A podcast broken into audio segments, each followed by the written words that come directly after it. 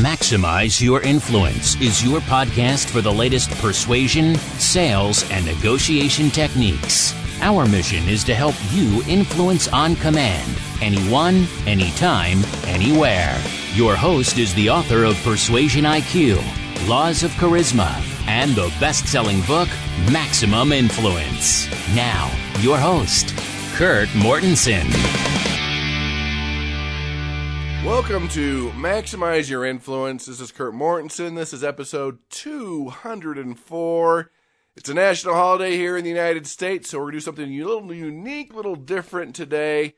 I'm going to pull an audio from the training from InfluenceUniversity.com, our 52 week PhD program.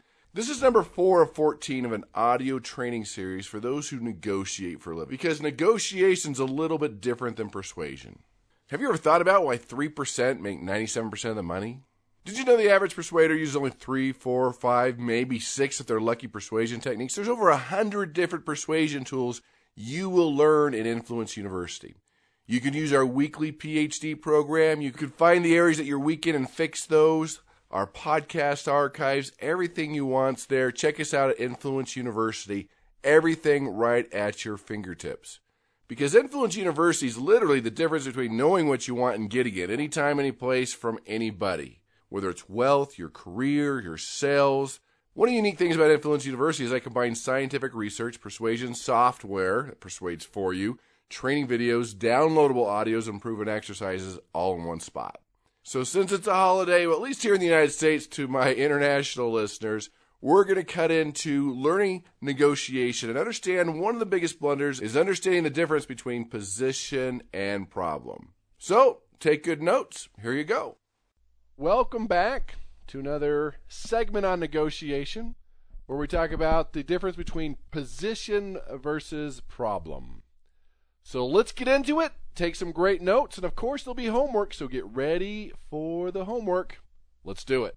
Remember that negotiation is a different form of persuasion. You always persuade first, negotiate second, because persuasion, you bring someone to your point of view. Negotiation tends to be a little more give, take, give, take.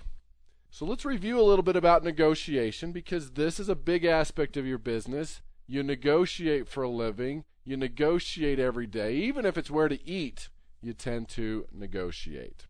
Some basic principles you need to understand before, during, and after negotiation is that, first of all, we are always physically prepared. Lack of sleep will hurt. It was Vince Lombardi, the famous football coach, that said, Fatigue makes cowards of us all. Now, you might want to cram all night, get ready for the negotiation, but physically you need to be prepared. Mentally, you need to be prepared too. Just like an Olympic athlete. You prepared mentally. What if this happens? What am I going to do? And you, you replay it in your mind. You think about it. We always persuade first and negotiate second. And something else we notice with great negotiators a great negotiator will ask three times more questions than the average negotiator. When you ask the right questions, they'll tell you everything you need to know to persuade with them or to negotiate with them. It's such a simple thing, but very few people will do it. Have your numbers ready. We talked about your win, what you want, what you intend, what you need. You need to be able to start high or start low. Now, a lot of people want to go into negotiation and say, well, here's my number. Why can't we just get this number? But when people mentally are going to negotiate, they're always going to start high and start low, and you need to do the same because if you don't, you're going to lose in your offer. Remember your win, what you want, what you intend, what you need, the three numbers that are critical for your success and always build the value and not fight on the price. And that's what I want to talk a lot about is the price. People want to run to the price. What's the price? What's the price? Price is never the only issue. Now people will say it is. And when we study value and perception of pricing, what we're finding is when people say it's too expensive, 66% of the time that's a lie. But it also is an indicator for you as a negotiator that you've blown your presentation, you didn't build the value. So if every time you're showing a home or showing your product or service and you hear it's too expensive, you've blown your presentation because they haven't seen the value. Because even if they can't afford it, they should be saying, well, that's a great deal, a great offer. And that's your goal when you get into negotiation and persuasion. The thing that's very important to you is your ability to find the standard. If you are talking to somebody, let's say in real estate, and you're going to their property, so what is your property worth? And they say $200,000. And you know it's not worth that. But remember, this is an emotional thing. They've lived there for 30 years. What they think it's worth and what it's really worth tend to be two very different things. So if they say $200,000, don't call them on it. You just say, well, okay, what standard are you using to get to that price? Now, here's the moment of truth. If they say, well, I just know I've lived here for 30 years, you know they're pulling it out. I better be careful here. Pulling it out of the air, okay? They're pulling it out of the air you know they don't know. But if they say something like, well, the market value or an expert opinion or based on the law or a professional standard, you know where they've come up with a number. Now, this is important for you too, that when you're coming up with numbers, say, well, here's the standard pricing, here's my standard formula, this is how we do it. Just the word standard goes a long way. Now, even if you say standard agreement, or contract. Now, we don't like to use the word contract, but if you say, well, I have my standard agreement, just by inserting the word standard makes it more persuasive, and chances are more likely that they're going to sign it. So, your ability to find the standard goes a long way, and it also indicates how much research they've done on their number. That is so important. Let me give you an example. A 16 year old was upset that his curfew was an hour and a half earlier than everyone else's. Okay? He could have fought with his parents, say it's not fair, not fair, not fair. But you know that when people fight, people get polarized and they're more entrenched in their position. So the worst thing a 16 year old could do, or anybody can do, is to fight over it because we get stuck in our position. So what this 16 year old did was brilliant. Went to all his friends, 10 different friends, talked to their parents, got a little spreadsheet, put the friends' names, the parents' names, the phone number, and put their curfew and had the parents sign it. Then averaged it and showed the parents, say, look, here's the standard, here's the average of all my friends. Can I stay an extra hour? No fighting. It was a standard. They said yes. So when you're looking at your numbers, try to find the standard. Find to find something that most people use. And here's another interesting thing about negotiations is that odd numbers outpull even numbers, or I should say, strange numbers outpull even numbers. Let me let me just explain. If you were to say, "Well, I'll give you hundred thousand dollars," that is not as persuasive as saying one hundred and one thousand two hundred sixty-one dollars. So take that one to the bank. Realize you don't round it off.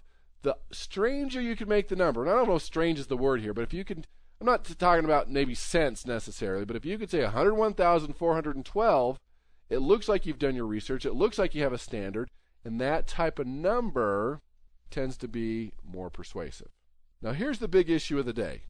So many people tend to fight on position versus the problem. That's like you have a headache, that's your symptom. You take aspirin versus finding out what the disease is. Why do you really have the headaches? Is it a disease? Is it stress? Is it lack of sleep? And that's what's true in negotiation. We're all focused on the concern of money versus finding what is the true issue. What is really happening?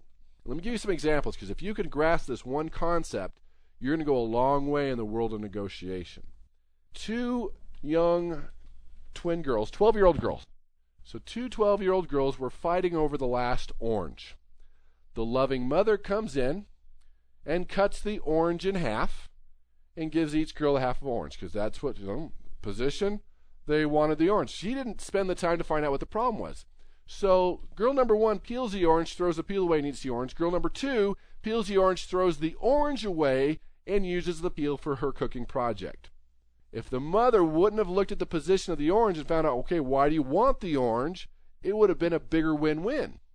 Or the two hunters who both shot the deer at the same time. They're fighting over the deer. And most people default to, we'll split it in half.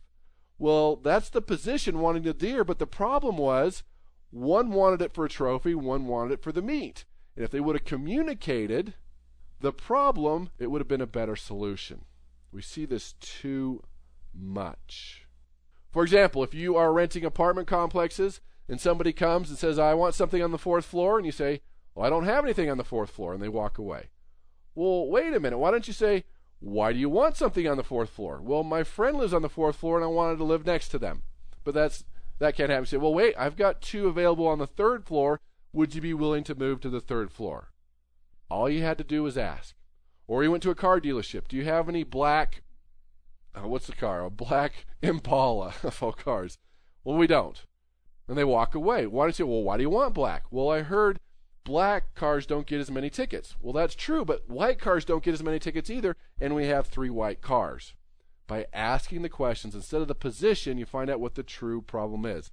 Let me give you some real life examples. I was uh, coaching a student that was working on a home in Las Vegas. And this person, and let's just round up, make some numbers up here, wanted $300,000 for this house. It wasn't worth it. It was probably worth maybe 280. Probably that, that was the target price. But everybody would come and fight over the position of money. I'll give you 280. I'll give you 270. I'll give you 290. And he's like, no, no, no, because nobody spent the time to find the problem. I so I coached him. I said, look, ask this question, do this, this, and this. Find out what's going on. And this is what he found out. And you tell me if this is important. Found out that he had told everybody that he was a great negotiator and he's going to get $300,000 for the home. That's the exact amount he needed to get into the new home he was building and there was a, a couple jet skis and a ski boat in his backyard that he didn't use much. And they were relatively new. I'm like, hello? So this is what we put together. So look, I will give you $300,000 because that's what he needed, but you'll need to leave your ski boat and your jet skis. And the person saved the ego. He got his $300,000, got his new house, and this person got jet skis and a ski boat and actually made a lot more money because he was looking at the problem versus the position of money. Here's another example. Student was working with some people in construction and they needed some raw land. So he had investors, so it was none of his own money. And this is what happened. There was this strip of land, we'll say it was $500,000. And everybody was going to this person, I'll give you 480, I'll give you 440, I'll give you this guy's all no, no, no, no, because they were fighting over the position of the money. I said, no, no, ask the questions. What's the problem? And he found out that this person was 60 years old and was going to retire in five years. And the reason he wanted $500,000, even though he knew it wasn't worth it, is the exact amount he needed to finish off his retirement. He says, okay, here's the deal $100,000 down now with a balloon payment of $400,000 in five years. He went for it. Everybody won. It made a huge difference in the money they were able to make. So your goal is to find out really why are they asking that price? What are the true challenges here? money's not always the only issue. It's never the only issue. It's a big issue. But sometimes the position and the money they want is very different than the actual problem. This piece is huge. If you can understand this, you'll become a great negotiator. Look between the lines, learn to read people, learn to ask the questions. Let me repeat this again. When you can ask the right questions, They'll tell you everything you need to know to persuade them to negotiate with them. When you learn to listen with your ears, your eyes, and your heart, they'll tell you everything you need to know to persuade them. It's literally that simple sometimes. But you're so concerned about what to say next and where you want to go and vomiting all the details that you're missing some of the important things. So, what I want you to do is learn to take notes. If an idea pops in your head, just write it down. It's okay if you're face to face with a person. You look like you're being conscientious and taking notes and listen. Adapt to their personality. We'll talk about negotiation personalities in a different session, but the position versus the problem is a huge thing we need to focus on. Next thing I want to talk about too is when you negotiate, should you negotiate face to face, via the phone, or over email? I think the answer here is going to be it depends. What stage you're in the negotiation and the type of personality. But let me just give you some pros and cons between the two. Some personalities, when you're dealing with a very amiable type person, they want to meet face to face. When you're dealing with a die-hard professional analytical, just fax it to me, send me the email. So what I want to say is that you probably want to use a combination of all three, but I'll agree that face to face usually is the best. Why? Because it allows you to read faces. There is always less deception when you're face to face. The great thing about face to face, you just have a lot more control. And that's a great thing about face to face. Now, the con about face to face is things get heated much faster. The emotions get triggered much faster. There's more head games. You'll see a lot more anger, frustration, resentment. And if you don't know how to handle those things, that could really hurt you. So that is the con. Now, when you talk about phone negotiation, the great thing about a phone is, you know, it's pretty simple. You're over the phone. There is less tension usually over a phone you have more breathing room, and there's there's not as many pressure tactics. It's kind of hard to well, you have to make the decision now. You got to do it now over the phone than it is face to face. The the cons of using the phone though is, I mean, you can't read their nonverbals. I mean, you can hear their voice and their vocal inflections. That'll help you out, but there's no body language to read. It is much harder to build rapport over the phone than it is face to face. But it's also sometimes a lot easier to get aggressive and call people names over the phone because, well, you know why? Because they can't smack you or or take a swing at you because you're over the phone. Versus email, email is great because you can think it through, you can control the language, you can reread it, make sure what you you're saying and what you mean are are the same.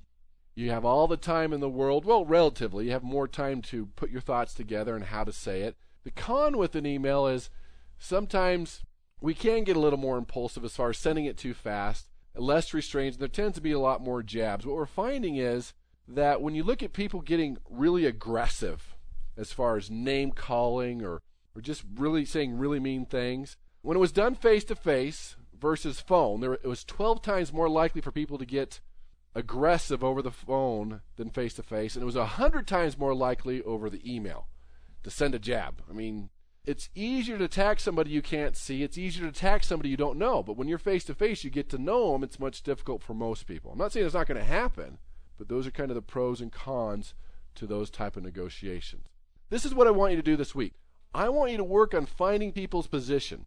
Now, it doesn't have to be a die-hard negotiation because we negotiate every day. It could be what restaurant to eat at, curfew for your kids, a coworker.